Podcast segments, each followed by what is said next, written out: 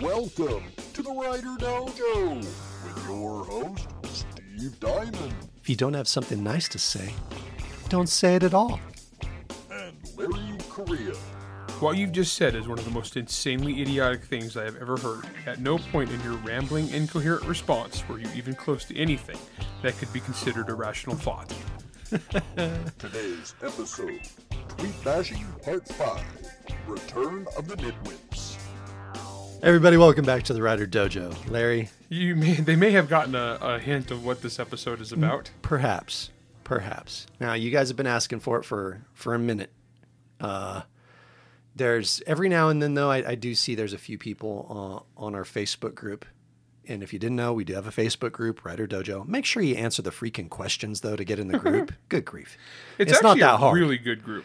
and we have a staggeringly good group actually um you i mean like 99% devoid of idiocy uh, and the people that are idiots they tend to flounce away for no good reason okay today is larry bad twitter advice day Once again, I think Once this is the second or third ti- third time we've done this. third or, ah, it might be third or fourth we've done it a few times okay So prepare your eardrums. I was people. gonna say, okay, prepare your eardrums, prepare your, um, prepare your car radios.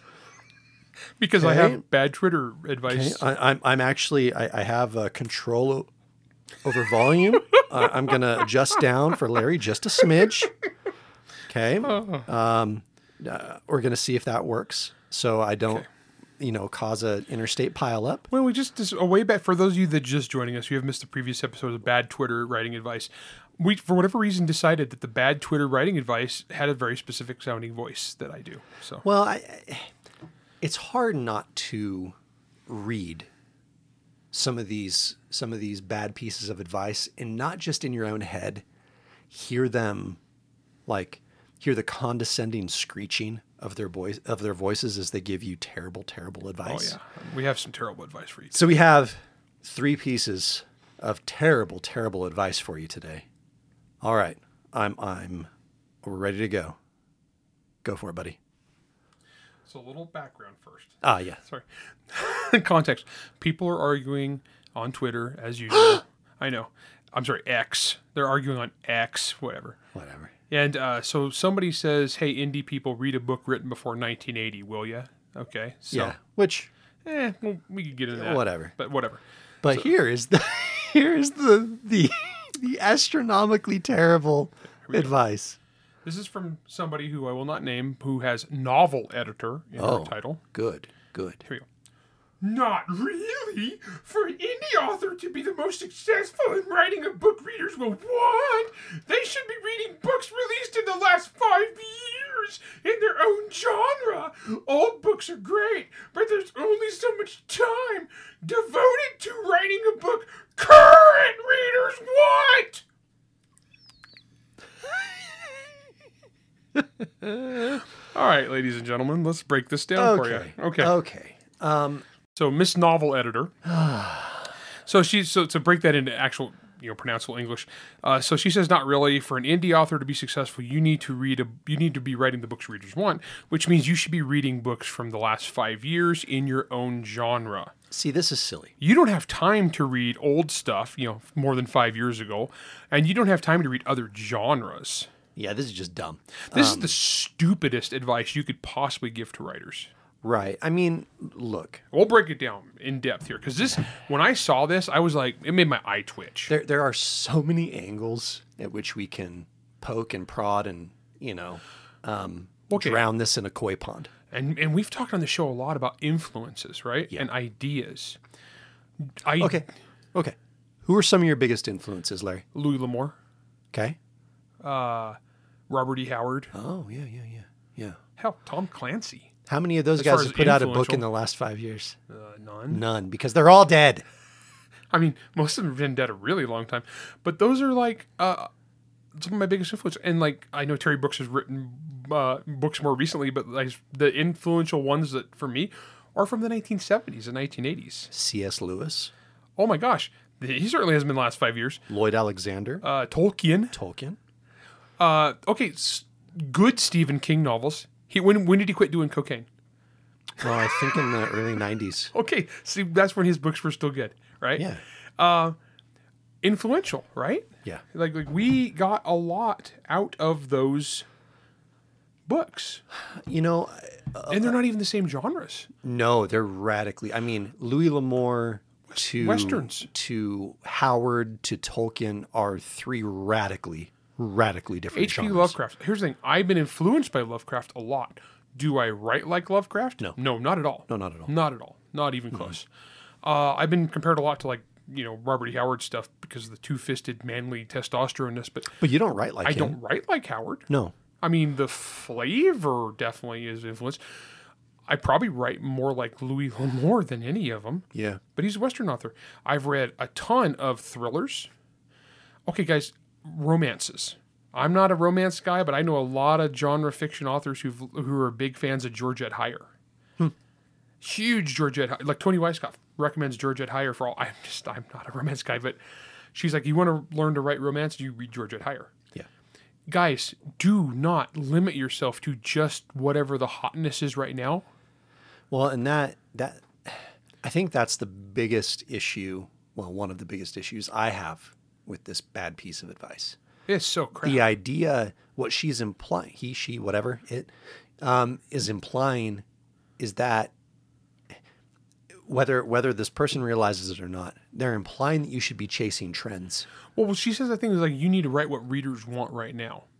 Well, by the time you finish writing it and get it published, even if you're indie, it, that fad's gone, man. Well, it's even worse because you don't know what the next big thing is. Okay, so for example, we go back. Let's go back 17 years, right? Uh, so when I was writing Monster Hunter, which has blown up huge, I've sold millions of copies of Monster Hunter. It's a very popular series. I, it's paid for my house. Okay. What is it called? Monster Hunter just kidding. International, Oh, oh. for those of you who are just joining us. Pretty popular series, right? And it's actually created trends that p- other people have chased. A lo- I've had a lot of people come on to the urban fantasy, action adventure, manly, two fisted action drama uh, genre from my stuff. Oh, I, I doubt the movie Bright would have been made today without your series. Oh, I guarantee the people who watched, who made Bright, were fans because there was a lot of little Easter eggs in there Mm-hmm. that were hat tips. But here's the kicker: 17 years ago, what was the hotness in urban fantasy? Ah. Twilight. Twilight. It was all Twilight, Twilight, Twilight, and everybody was cashing in on sexy vampires and sexy whatever. Sure, and sure. I mean, her in, in the more adult stuff that's a little bit better written. You got, you know, you got Laurel. yeah, Laurel Hamilton. I mean, she was already massive at that point. and, and way better by the way too, because Laurel's is actually a good writer. And Jim was in there. And Jim Butcher's Dresden Files. Now, see, Dresden was one of the things. he was the one that really, really, I feel personally, Dresden was new. he at this. paved ground. Dresden broke huge ground for making urban fantasy something different than paranormal romance. Right. And there was other stuff in there before that that wasn't paranormal. I mean, going clear back to Misty Lackey, Serrated Edge, sure. the what eighties. Yep. So so there's been this stuff, but but Jim didn't chase trends. No, he wrote what he wanted to write. He wrote what he wanted. He wrote hard boiled detective wizard, you know, in Chicago, and he had fun. I did, if I was chasing trends, I wouldn't have done what I did. But Oh, you Monster would Hunter, have written more sexy mummies. I oh yeah. So the, people ask me what's the next big thing. I always answer sexy mummies. Yeah. Which was the first time I met Michael Haspel, he was like, yeah, because he was already on it. No, but the thing is, so Monster Hunter, I was I wrote a throwback. So my monsters were evil, vicious, bloodthirsty, rip your face off. You know, if vampires were sexy, it was kind of like those angler fish with the lights on them Yep. in the deep sea. It's that they were just sexy just so they could eat you, right? They're horrible, and that's how I wrote it. And I went, I went old school. I, I, I went back to like the stuff that I grew up on in the '80s. You know, It was like it was like action adventure monsters. Let's blow the crap out of them. Let's blow them up. Let's have fun. That's what I did. And and the thing is, if I had just chased Twilight at the time, I would have just been one of the hundred other forgettable Twilight chasers. Yep. So this advice, guys, is stupid. It- Readers are readers become the best writers. Why do readers become writers? Because we read other stuff and we're like, "Wow, I like that. I want to do something cool like that or It, spark, different." it sparks an idea in your head. yeah. you so know? I grew up reading westerns, which I mean, you actually can see those influences in how I write, but I don't write westerns. I, yeah, I grew up reading westerns and Agatha Christie, and Yeah. you can definitely see both of those in my writing. Yeah. So guys, influences are everywhere. Do not be this narrow pigeon because honestly guys what we talked about on the show too genre is an artificial construct is genre exists to sell books Mm-hmm. and, and for marketing purposes it doesn't actually exist for storytelling purposes Yeah. you can break every genre convention and be wildly successful in your genre Well, we we've talked about this before, and, and me specifically, um, I get I get really really geeked out and into the nuts and bolts on the elements of horror, right? Where I tell people I'm a horror writer, but how many horror novels have I actually written?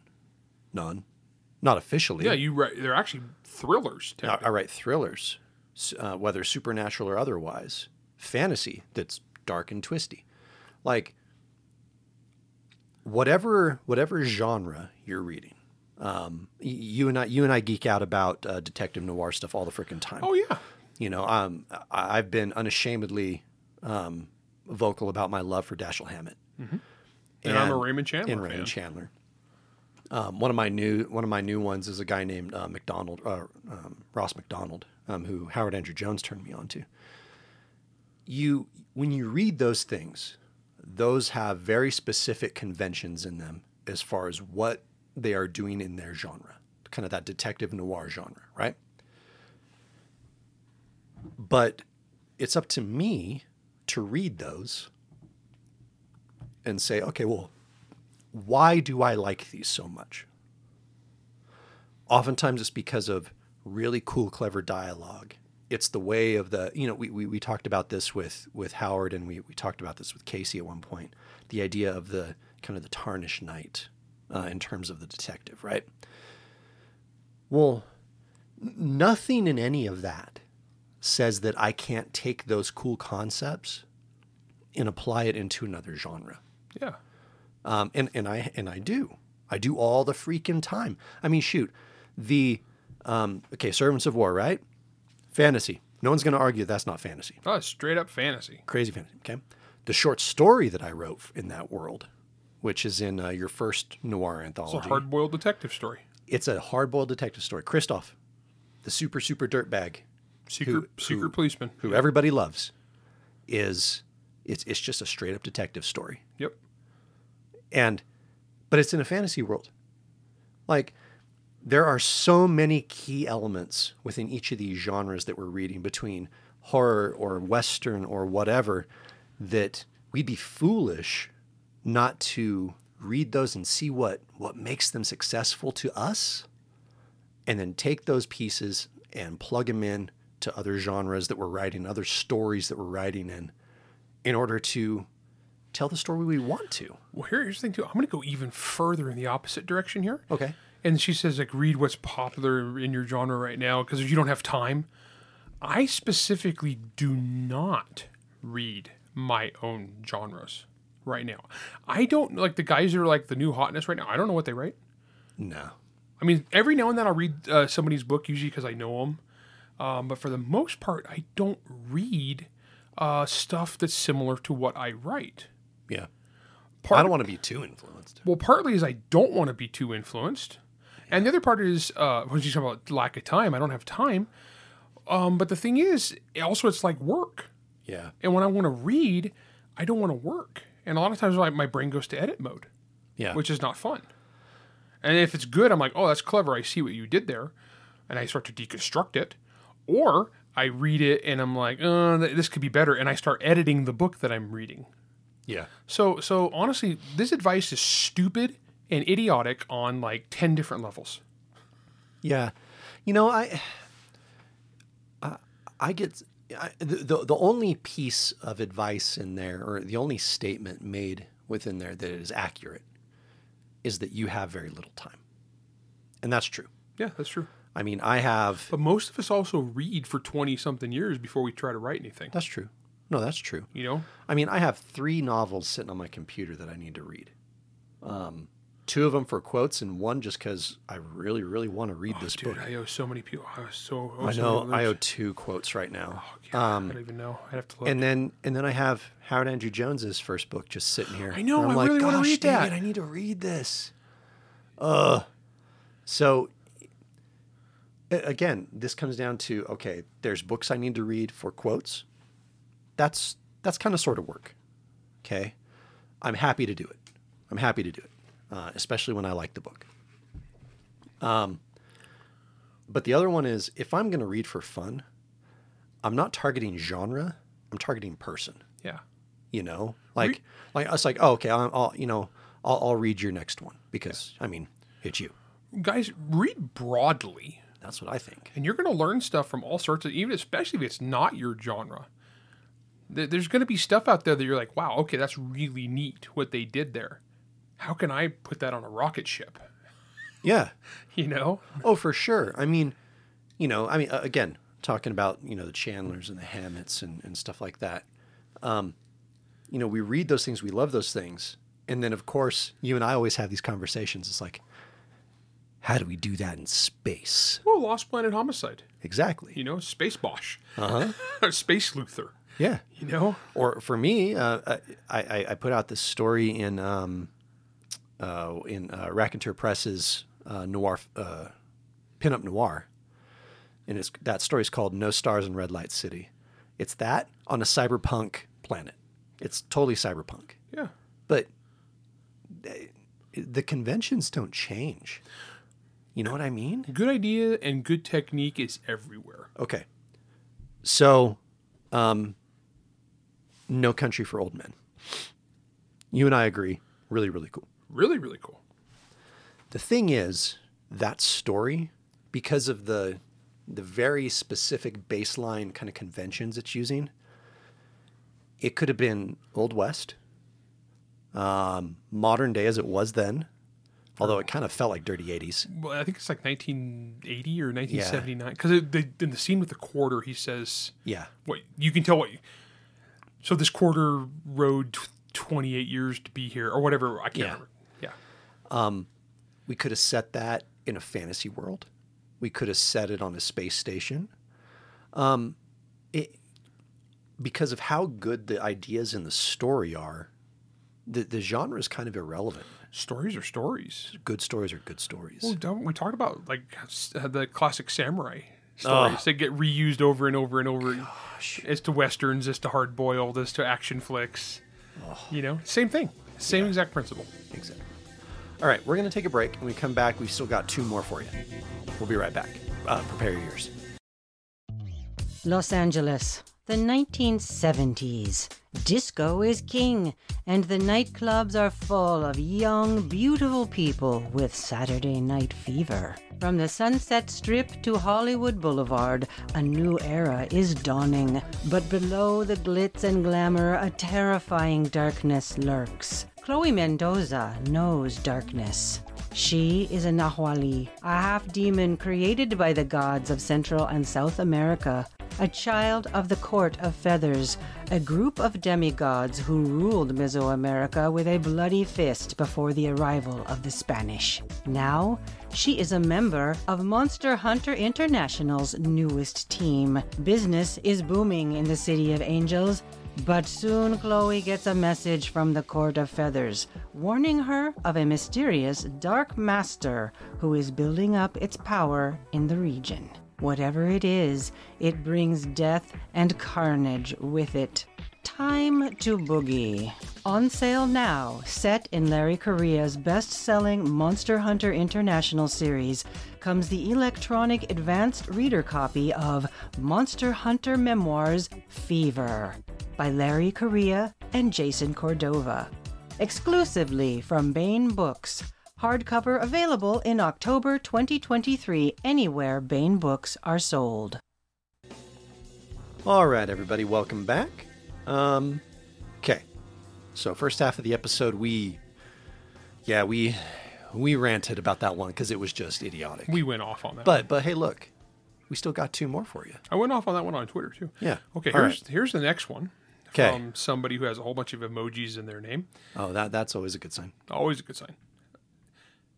I mostly only read novels that made the New York Times best selling list.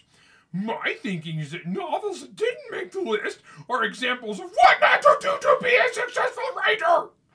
Hashtag writing community. Yeah.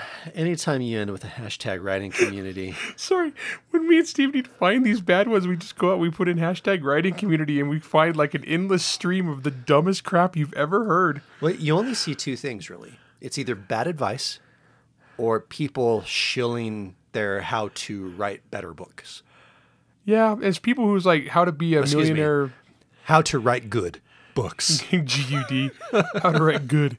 No, and it's funny too because a lot of these people like they're we like should to- we should to- we should totally put together a farcical book that says how to write good GUD. how to write gooder for monies, but but like they all have like their their how to write good book, and they're like how to be a millionaire bestseller, and you look them up on Amazon, and they like wrote one Sold three book and a half copies. thirteen years ago. It has it has a negative two star review. Yeah, so let's break this down from um, name and numbers here. Okay, so she only reads novels that make the New York Times best-selling list, and I like to. Oh, terrific, terrific She calls it the New York Times best-selling list, as one does. My thinking is that novels that didn't make the list are examples of what not to do to be a successful writer. Okay, Oh, so my response, which is not all here on the screen cap, but is you have zero understanding of how the New York Times list actually works or how it's supposedly calculated even before they put their thumb on the scale on life for their friends, or that it is a measure of velocity rather than total sales. You also have zero graph to how the market actually, and it cuts off there because I go on this giant rant. Yeah. Well, I mean, it, it was it was several it was several tweets long. So let me explain here, guys. Are they First, still tweets? X's- Several X's I don't know. I like Elon for the spaceships. All the other stuff I, and I like. whatever. flamethrowers. Oh, I, I like the flamethrowers too. I do have I do own some Tesla stock. Yeah. Um, mostly because I thought it'd be fun. I'm not going to drive an electric car. I live in the woods. Okay, so um, here's the thing with this: if you only read best-selling books because you think that teaches you how to be a best-selling author, wrong. Because first off, guys, we've talked about this in the show before. The New York Times list is rigged. Yeah. It is straight up rigged. It Okay, is let- let's- fake news. Let, us talk. Let's expound on that because I know at the last couple conventions we've been to, um, we've had a number of people who are new authors or, or new listeners, excuse me, to the show, um, and they're still catching up. So maybe they haven't heard. Right. this. Okay, so guys, I am a New York Times bestseller, and they can never take that from me, and they would if they could. They would try. They've tr they would believe me. So the way the New York Times bestseller list works in theory is this is the list of the best-selling books in the country, Well, that's what it says. fiction and nonfiction. That's what the title says, Right? Larry. It's not. What it is is it's officially a curated list. A curated list means that it's whatever they want it to be, and it quite literally is whatever they want it to be. And we have flat up because there are other more accurate lists that go through and do actually like Nielsen Bookscan goes out and actually I think it's something like seventy percent of the booksellers report to Nielsen Yeah. and say we sold X number of copies of this book this week, right? Even the Nielsen doesn't account for audiobooks. Nielsen doesn't account for ebooks. So Nielsen, is- even the most accurate, is only taking into account like a quarter of the total market, right? So right off the bat, even your most accurate bestseller lists are not accurate. There is nothing that ke- co- that, that collects everything. There's n- nothing No, nothing exists. and and like there's the Amazon bestseller list, but Amazon bestseller lists are an algorithm that's very time based.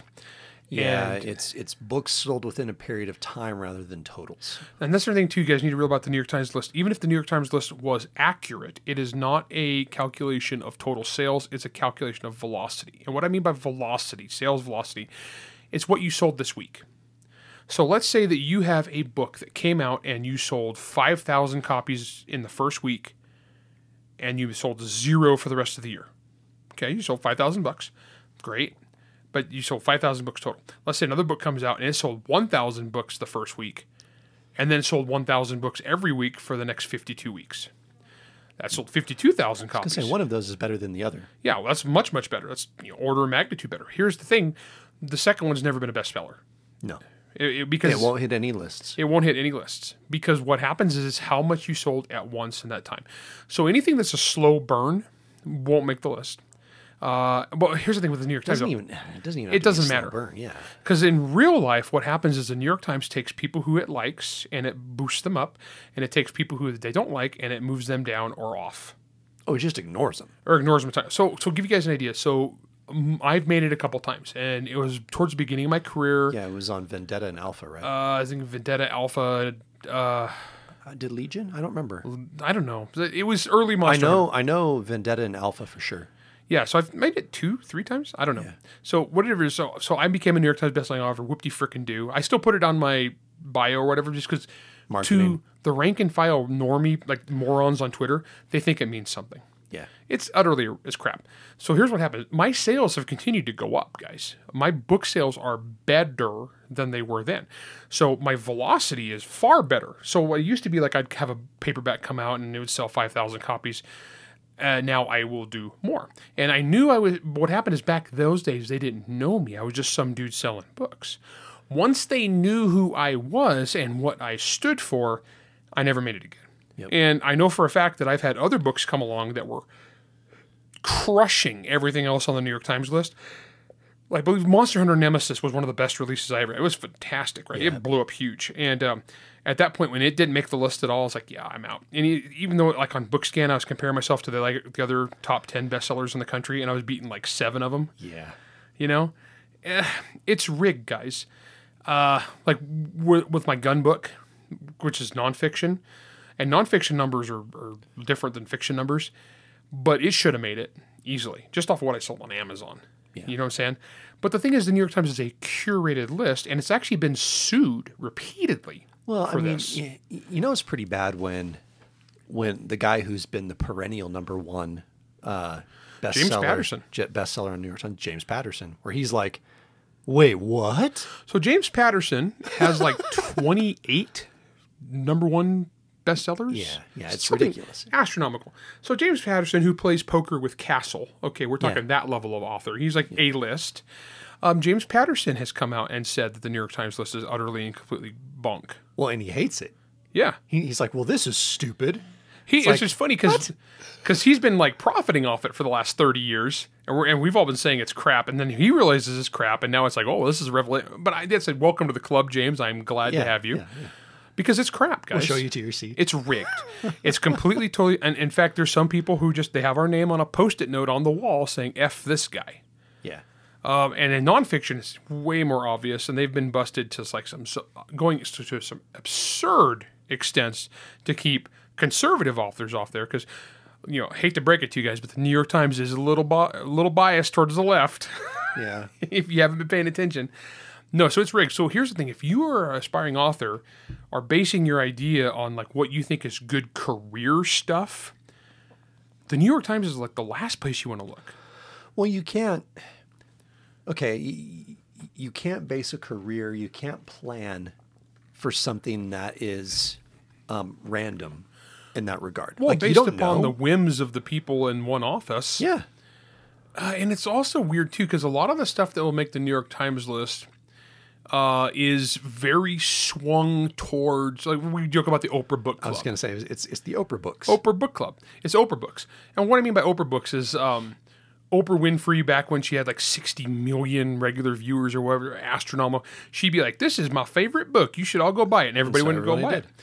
It could be a total piece of crap. It could be completely plagiarized. It could be f- totally like a true story that's utterly fabricated. I think we've seen all this with Oprah Book Club. Yeah, that was called a million little pieces. yeah but it didn't matter. Yeah. Because when somebody that big and powerful and influential says, "Hey, y'all go buy this book," guess what?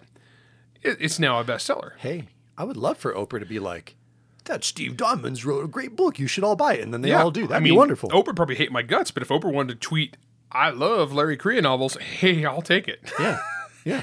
Here's the thing, guys, because but you can't gamble upon some big influential person saying and, and and this is and that's in like that microcosm of people who all believe and think and say the same things and all the puffery to each other that they want to hear.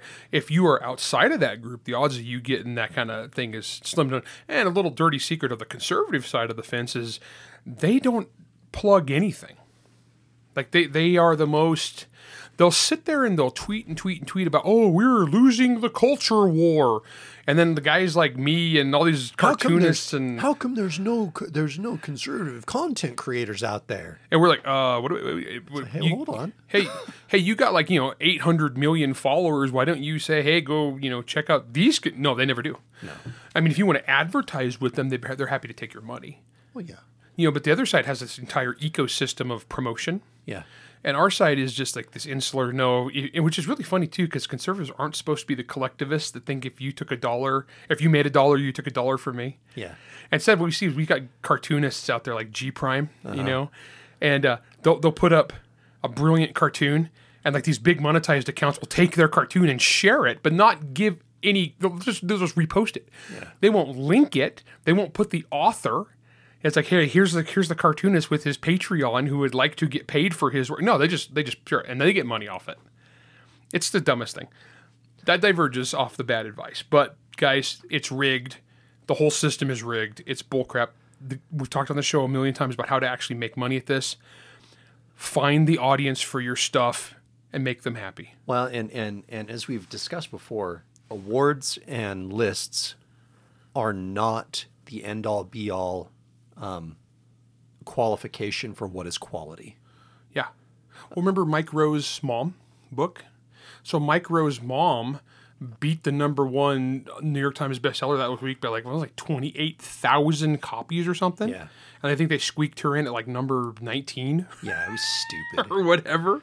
she crushed everyone. Uh, Ted Cruz wrote a book. I remember several years ago. Ted Cruz had a book, and he was like number one on Nielsen for like three weeks in a row. And before the New York Times was so embarrassed that they finally had to put him on there, and they put him on there like number three.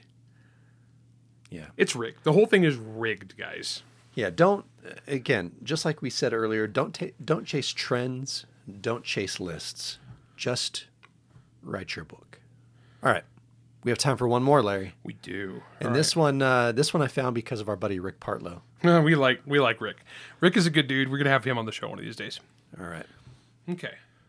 One of the most popular pieces of writing advice goes like this colon.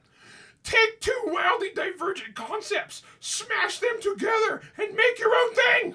Sounds good, doesn't it? And yet, the end product is usually something so offensive, only Westerners would write and enjoy them. Here's Rick Partlow's response. He will get Yeah. manly Twitter voice. Rick, this is for you. Wow. That may be the stupidest take I've heard in a long time. See, because Rick is based. No, Okay. That- that's because Rick's a good dude. Um, yeah, this is this is so stupid, Larry. I, I mean, All right. the idea. Okay, okay, okay. Okay, go, There- there- let, us there's let's just- let's oh read my it. gosh. Read it. Let's read it in the Okay, rational there- there's voice. so much here. All right, so it's one of the most popular advices in writing. Goes like this: take two wildly divergent concepts, smash them together, and make your own thing. Because first off, I don't know if that's that common of advice. Sounds good, doesn't it? And yet, the end product is usually something so offensive, only Westerners would write and enjoy them. Seems awfully racist. It really does. Okay, but let, there's some logical fallacies in here. I think. Well, the the okay. If if you take two crazy ideas and mash them together, could they suck? Sure. Yes. Could they be awesome? Yes. Sure. But that's not what this person is saying. No, it's all in the okay. So that in that first bit, which I honestly I don't know if that's that common of writing advice because the same hashtag writing community people are over there telling you only write the same stale boring crap. Yeah, you're, eh, you're from not the New allowed to York write Times, anything. right? Yeah. If you're gonna mix and match weird cross genres, mush together, you know, smash up, like the game. Remember the game Smash Up? Yeah. Oh yeah. Absolutely. if you want to put if oh yeah yes, you guys measure okay yeah. if you want to put ninjas in your 1930 magical ninjas in your 1930s dust bowl hard boiled detective thing you can make that work If you want to do weird trench warfare in the middle of a fantasy world, you could you can make that totally work. do that. if you want to take pokemon and the lost roman legion Yeah. and put them together you can make that work if you want to take, I don't know, um, Cthulhu and vampirism and max and mash that together, you can totally do that. If you guys aren't well read, we were just talking about Larry Correa novels, Steve Diamond novels, Jim Butcher novel, novels, and Brian Lumley Brian novels. Lumley novels. Yeah. Um, I mean, guys, so mashing two different things together can work if you did s- do it. It's just it's just a tool in the toolbox. I was on a panel with Lee Modisett once. I, I might have shared this story before, but I'm going to share it again. And it was about this. It was about it was about mashing up different ideas. Yeah. Lee and I are on there. It was one of the very first panels I'd, I'd ever been on with Lee. Good dude. Um, Great, very, great guy. Very I- intelligent. Man, I haven't seen him in forever. I haven't either. Hope he's doing all right. Um, but uh, we were talking about this, and, and the idea was basically, well, look, I mean, just just make them cool together, and you're fine. yeah.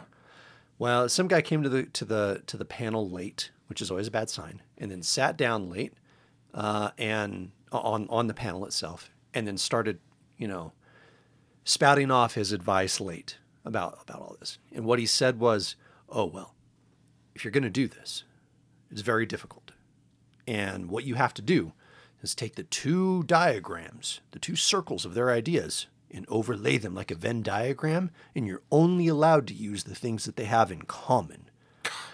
And I These got it. frickin' people. I got the microphone. I just looked at him and I went, I, I no, no, that that that's not that doesn't work. And I hand it to Lee, and Lee just goes, "You can do anything you want, but no one will care if you write like crap." Like, but he was talking to the guy, And Lee's written like, and I'm like, 70 novels. he's probably at eighty now. Yeah. Point is, you can do what you want. Yeah. It's Okay. Um, I mean, on the surface, when It's- you when you this- spout it out like Roman Legion, Lost Roman Legion, and Pokemon, sounds horrible. you're just like, no, no. Jim, and Butch- yet, Jim Butcher makes it work. Jim Butcher's awesome. Yeah. You know, he he, he and, and now he's doing steampunk sky pirates. Um, With crystals and stuff. well, I mean, heck, and Honor, Har- cats. Honor Harrington is you know golden age of sales novels in space. Yeah. I mean, straight up, guys. And so th- th- this this okay. So the first part is stupid. Second part though is where it gets weird. Um, and the end product is usually something so offensive, offensive. See, I, I don't get that. Like, buz- which is a bizarre description. I mean, if you want to say, if you want to say, it could turn out to be garbage. Sure. That's one thing, but to say it's offensive, that's such a that's a very specific word choice. Well, then the next part is only Westerners would write and enjoy them. Well, you know what? Um, Well, I hate to break it to you, if buddy. Only, if only Westerners will will read and enjoy my books. Well, there's several hundred million of them. Okay, so I think I'll take that audience. here's the thing, guys. Um, you were probably not writing for a global audience, no matter what. Very few of us are getting translated into that many. Lang- like, like even me, I think I've been translated in like seven languages total, right? Uh, and and and that's it. The vast, overwhelming majority of my income comes from America, where I live. yeah. Well, I mean, where I where I know the culture and the language and am, am of the people. all you have to do is look at the actual national regional sales to know that English speaking is the top book market in the world by a margin Which is funny because I've sold a lot of books in India in English, in English. in choosing a mashup that people declared was offensive to Indians, and it's a sure. bestseller in India. Yeah, you know, it, it, was- it was like when uh, it was like when they made the movie uh, Ghost in the Shell with Oh, yeah. uh, with Scarlett Johansson. Everybody's all offended. Everyone in the U.S. was offended. Yeah, Well, the the three, you know, like s- the seven people who weren't going to go see the movie anyway. they were had offended. rainbow hair and nose Yeah. Um, rings, and they were very upset. And then you ask the same question to the folks in Japan, and they're like, "Oh, Scarlett Johansson's really pretty. This is cool." well, plus the major the major was an android. It wasn't her original body anyway. She wasn't. it- It's not a Japanese body anyway. Yeah, I mean she was. It was actually a white body. Yeah, she was a pleasure bot. Uh huh. So I mean, they so they were were completely wrong. They didn't actually watch Ghost in the Shell to get offended to begin No. with. No. So the whole Western thing. Okay, so that's a weird thing because very few of us are actually. So let's so so let's say let's divide the world up here. Very few of us are translated into Asian languages. Very few Western authors, anyway. They're they're wildly different market and taste. There are some. Um, I know Brandon Sanderson got translated into. Well, I mean, he's Brandon. Yeah. Uh, his his Taiwan sales are astronomical. Oh, that's awesome. Yeah, he, he like he was telling me like like he he when he was starting out when he got a he got a Taiwan translation deal and it was huge money for him. Hey, bravo! I almost did for Harm Magic. That didn't. Fall, that fell through. I was, that was sad because I actually really liked noir, and so I was like, fingers crossed, that'd be cool. But very few of us get Asian translations. I know. I know a guy who uh, um, he- he's a foreign agent who specifically that's what he does. He takes Western books and he sells them in Asian markets. Oh, interesting. It, it's not a huge thing. I got to imagine it's really hard. Um, I, I I was talking with Rothman about this as far as like translating work. Because, you know, like New Arcadia just came out in Germany and I think France. Yeah, see, is soon. Germany is where, but Germany and France are still Western world, right? They are. So But but the, my my point here is that when you're doing translations and stuff, whether you're translating um, that way or you're translating stuff from those cultures and going coming our our our way, it's you're not just translating the words; you're translating context and tone. oh yeah, and that's really hard. In fact, there there's a there was an author. Um, he's a horror author. His name's Thomas something. It, it's like old Huveliad or something. I don't know how to pronounce. No Again, idea. we've established that none of us know how to pronounce anything. yeah, repeatedly. Um, But the book was called Hex. Um, it was s- stunningly popular in his world. I think he's like German or Finnish or something like that. Um, but uh, when they translated it into English, they didn't just translate the words, they actually translated it um, contextually and geographically. So they took it instead of it being like a like a small Finnish town, they took it and it's an old New England town now. Um, th- there's so many things that go into this, and, and I'm, I'm I'm almost ignoring completely what this guy is saying because What's that? hi- hi- his his what he's saying is just pure idiocy in terms of being offensive and only Westerners look at it. It's like no no no. Um, it, it's actually it's actually really hard to to make sure that that things translate correctly across the board. Well, like I'll get questions. Um, like I, I do really, really, really good in the Czech Republic. Uh-huh. Like I'm a, I'm a superstar in the Czech Republic. Problem is, Czech, the entire Czech Republic has a population like one U.S. state. Okay, and not a hu- not a big one, right? So it's it's it's not that big of a market. But I love the Czechs, and the Czech sense of humor goes along with my sense of humor like perfectly. Right. Uh, but but I will every time they translate one of my books, the translator, who's a great guy and a writer, um, will, will, will he'll email me. He's like, "Hey, this saying here, we don't have an equivalent." What does this mean? Or, or, or he because he's actually really good at keeping up on American idioms and stuff. But he will be like, "Okay, so we have this, which is check for this." Uh, Is well that kind of like yeah that, you know, but it, it's that kind of thing because there's these there's these there's these jumps and so this thing about right for western audience it's like yeah if you're a westerner congratulations you're writing for a western audience Well, how am I how am I supposed to write for an Eastern audience? which is the funny thing it's- which is i have been successful with an eastern audience but i wrote as a westerner because guess what the story stuff was tran it trans it, it comes across just fine the actual epic adventure stuff comes Uh, across just fine I watch I watch a lot of um I actually watch a lot of like Korean dramas. well you know i watch more foreign movies than i watch Yeah, yeah, yeah, american yeah. movies. You, you and I both, E, especially Kor- especially Korean and and, and I still like, think Man from Nowhere is the greatest film of all such a time. good movie. It's such a good movie. Son of the Black Sword would not exist if it wasn't for Man from Nowhere. But I, I I watch a lot of these um these these Korean dramas and stuff, right? Because uh, part of it is because they they're not allowed to do a lot when they're directly out of Korea. Um, and th- there there's a sense of censorship that they have, um, which I don't personally agree with. However, the unintended benefit of this is that they have to focus really, really strongly on dialogue and character Yeah. because they're not like HBO that's like just trying to slap a naked person on it to for shock value, right? To make you forget that their their acting and their story sucks. So I'm watching a lot of these things and it's really easy to tell. It's like, "Oh, okay. That that must be humorous in that country." Well, every now and then there's the contextual thing A lot of that. Yep. that, that you just don't get. Okay, and, and, and I like that they lump Western world together because the Western world doesn't share all the context stuff. Dude.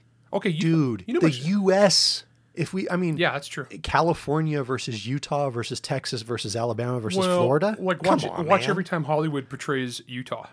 Oh yeah, we're a bunch of backwards. You know, with our butter churning dresses. Yeah. I mean, mine's in the closet. But Well, see, the Western. Okay, we both love Luther. Okay, great show, BBC show, starring the super awesome. I know so where you're you going know with this exactly. one. what scene- I know where you're going with this There's a scene. There's this is a season scene- one. This is season one, Uh, is it with the the hammer and the hammer murderer? Okay, so this is this dude. Uh-huh. or maybe season two. I think it's season two. So he's got a squirt gun filled with acid and a claw hammer. Yep. And he goes into a place and he starts murdering people. So he squirts him in the face with acid and then brains him with a claw hammer. Yep. Okay. And he walks into like this workplace where there's like 500 people working and, and, and he starts killing people and they all run outside screaming. Yeah. And, and, and the police have to come and save him. And I remember watching this and I was Mo- like, in most cities in America, that dude would have been taken down real quick. Yeah, even even in the most disarmed cities in America, like we're we're because like Baltimore. as a gun guy, okay, if you try that in Utah, you're getting shot 357 times, and it's going to be a race Well done. I see what you're doing to with the see who number there. shoots you first. He's got a claw hammer, okay, and, and, and an acid, and and the thing is, but but in Luther, it was like it was like, and so I don't know if I don't know if this is actually accurate for the for England. I've only been to England once. I'm not I'm, I'm not going to pretend to be an expert, um, but to have like hundred people run from a dude with a claw hammer, I mean, th- there's no place in America. The most Berkeley in Berkeley, somebody would have threw hands. Okay, Well, I mean, one, they probably would have been naked, and two, they would have thrown a bike at him or something. yeah, something. Yeah. but I'm like, really, Britain is that is that a thing? I mean, I don't get me wrong, I love Luther, brilliant show. That show's amazing. But that scene, I was like, it was so as an American, I was like, really? Yeah, that that's your artistic choice. Nobody, nobody's like, n- not a single dude took his shirt off and said, you know, "F you, I Millwall," and charged. Well, you know, or, or like threw a printer at him or something. Like, Yeah. I, I there there's so many things like this, right? That that there's so many differences between various countries, various states, freaking various cities. Um, you know, the Western world. Uh, are are you telling me that that's something that it's all the same between the United States and Latin America? Honestly, the whole lumping John, there's this thing on the left, and this is getting beyond the scope of our show talk about writing, but there, there this goes into psychology here. There's this thing on the left where they want to take what's actually a wildly diverse thing, and they like to put them into buckets. yeah. easily manageable black. They, they then say the black community. Dude, the black community is very, very, very, very different. It's made up of millions of individuals. Well, I mean, The, there's- the Hispanic community. dude, dude. Dude, they put me in there. Well, I've lived there. I'm Portuguese. I've lived there. They put me in that uh, bucket. They uh, most of those people are offended if you if you lump like Mexico and Guatemala together. Yeah, by a bunch of people who call call everybody Latinx anyway, which is like a complete spit in the face of the entire language for the last five thousand years. No one who speaks Spanish actually says No, nobody says that. The the one the one Mexican dude that says Latinx is trying to bang a uh, liberal chick from Berkeley. that. probably probably. It, it just it, does- no one does that, and so they, they take this thing the Western world. Okay, unless we are talking about like some global geopolitical concept like the Cold War, that's crap. Yeah, This is crap because France is a foreign country. California is a foreign country. okay, America is 50 foreign countries with 300 different cultures at least. okay and, and, and we need to recognize that so this whole like like mandatory you know, this and that and this and that and you can only write this and this is this is offensive to now shut up just shut up Yeah, it's just stupid. I mean, we, we, we keep talking about this, and this is thi- this guy's attitude in this tweet, X tweet thing, whatever. whatever is this is one of those people that we're talking about when we when we had our episode don't negotiate with terrorists exactly because you declare something offensive and then say it's not good okay so one of my favorite directors and I, i'm probably going to say his last name wrong uh, takeshi uh, miike uh, Yeah. m-i-i-k-e yeah uh, Japanese, wildly multi. You want to talk about mashing up genre concepts? Yep. This dude, he will go and he will make a movie that is a beautiful, touching drama, and the next one is like vampire dude in a frog suit fighting mobsters. I'm dead serious. He he is like, and then disgusting horror movie, like disgusting horror movie. and then back to classical drama. Yep. I, and the dude, fl- and he will mix and match and flip. And he did uh, Thirteen Assassins, one of Yep. my favorite That movies of all one's good. time. And then and then uh, Harakiri. Dude, he's so freaking good. That one- Did he do Harakiri? Yeah, he Oh, did. I didn't realize those that. two, those I'm, I'm Yeah. pretty sure they're wildly diverging movies. Yeah, and so you got this guy who who is he it, that's not the Western world. So so apparently the Eastern world is violating this Yeah, how, how dare you mash up genres? because Takesha is taking two. I mean, like I said, vampire frog dude, yeah, that's weird. freaking kung fu fighting the yakuza. I, I mean, it's crazy crap like that. yeah, Uh, and then and, and but it's okay because it's all coming the storytelling the, the basics of heroic storytelling and dramatic storytelling are, are universal I, I, I was watching a show called The Uncanny Counter on Netflix. It's Korean, right? Um, it's about uh, these dudes who get possessed by the uh, dudes and girls who get possessed by these ghosts that help them hunt down rogue demons who've possessed other things, but they own a noodle shop. and like, and it's comedy, right? Like, like I keep I keep telling people, I'm like, I'm like, this is basically like the Korean version of Dead Like Me. yeah And none of that should go together. And yet, it was really I I- I enjoyed it. I had fun. Like it's probably okay when non-westerners that would do that it. would offend. I mean, i'm offended I'm I'm very offended. You know, it's it's probably offensive and it's going to offend all Westerners. these are the same people who threw a fit when like because when white people were buying kimonos and then actual japanese kimono makers were like no we, it's just clothing and we are happy to sell Yeah. kimonos to westerners because that enables us to stay in business and it's not offensive here Come on, man. I mean, you, you go to Japan and you've got um, you've got glorious pagodas, written written histories that go back thousands of years, um, next to the giant Gundam statue.